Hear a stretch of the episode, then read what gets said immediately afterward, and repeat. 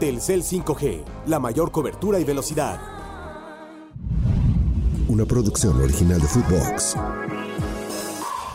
Footbox Today, el podcast con las noticias del fútbol que tienes que saber. América se queda en el Azteca.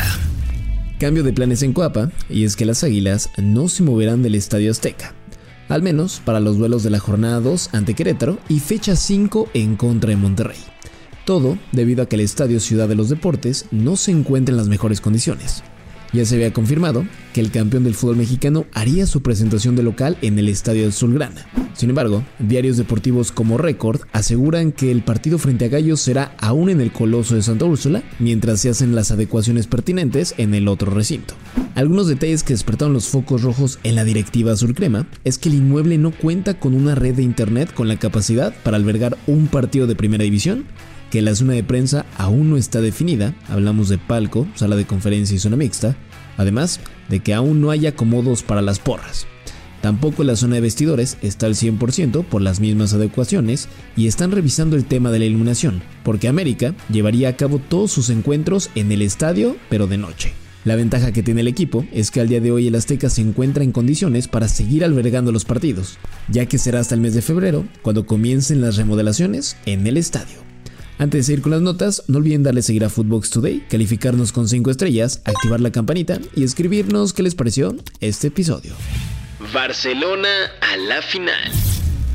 Habrá clásico español en la final de la Supercopa de España, después de que el equipo culé derrotara 2 por 0 a Osasuna en las semifinales del torneo. Con goles de Robert Lewandowski y Lamin Yamal, los catalanes derrotaron 2 por 0 a los de Pamplona en un juego bastante cerrado en el estadio Awal de Riyadh, Arabia Saudita, y de esta forma, los de Xavi lograron amarrar su boleto para la final. Ahora se vivirá una nueva edición del Clásico de Clásicos entre Real Madrid y Barcelona. Los blancos vienen de eliminar 5 goles por 3 a Atlético de Madrid en la otra llave.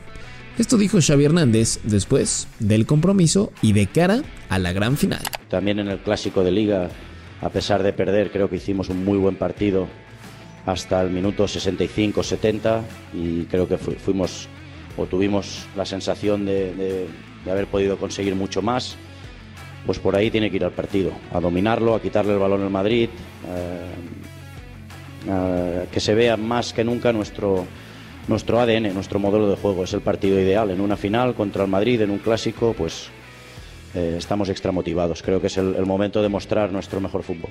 Y momento para disfrutar. Ya planificaremos bien el partido, lo prepararemos de la mejor manera para competir ¿no? ante, un rival que es un, es un super equipo. El Real Madrid ahora mismo es un gran equipo. Es, difícil ganar una final contra, contra el Real Madrid, pero tenemos el ejemplo del año pasado y, y por ahí hay que competir. El partido por el título será este domingo en Riyadh a la una de la tarde, hora Ciudad de México. Dardo de Alquelaifi hacia Messi. Lionel Messi confirmó su papel como el mejor jugador en la historia del fútbol cuando levantó la Copa del Mundo de Qatar 2022 y lo hizo cuando aún era jugador de PSG, quienes de forma extraña decidieron no recibir en su momento a la pulga con algún tipo de homenaje, algo que generalmente llevan a cabo los equipos cuando sus jugadores destacan también en el ámbito de selecciones nacionales. Lo cierto es que el entorno de Messi sintió esa falta de solidaridad por parte del equipo y fue un factor más para que tomara la decisión de salir de la escuadra. El catarí Al-Khelaifi, presidente del equipo, se sintió molesto con algunas declaraciones que dio Messi tras su salida de la institución, y así lo mencionó en un podcast del exfutbolista Jerome Roten. Tengo un gran respeto por él. Sin embargo, no acepto que hablen mal de PSG. Quiero que los jugadores hablen mientras están en el club, no después. Eso no es el respeto. No es un mal chico, pero eso no me gustó. Voy a decir que no es solo para él, sino para todos. Además, dio las razones por las cuales no celebraron el Mundial de Messi. No celebramos a Messi porque ganó el Mundial contra Francia y lo ganó contra Kylian, y porque también somos un club francés. Así que no lo celebramos para que la afición no le silbara. Fueron palabras del mandamás. Resultados en corto. Antes de despedir el podcast, van los resultados más importantes del día. En la Liga MX Femenil, Necaxa y América empataron 1 a 1.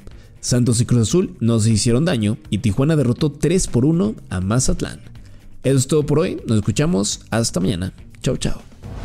Footbox Today. Una producción original de Footbox.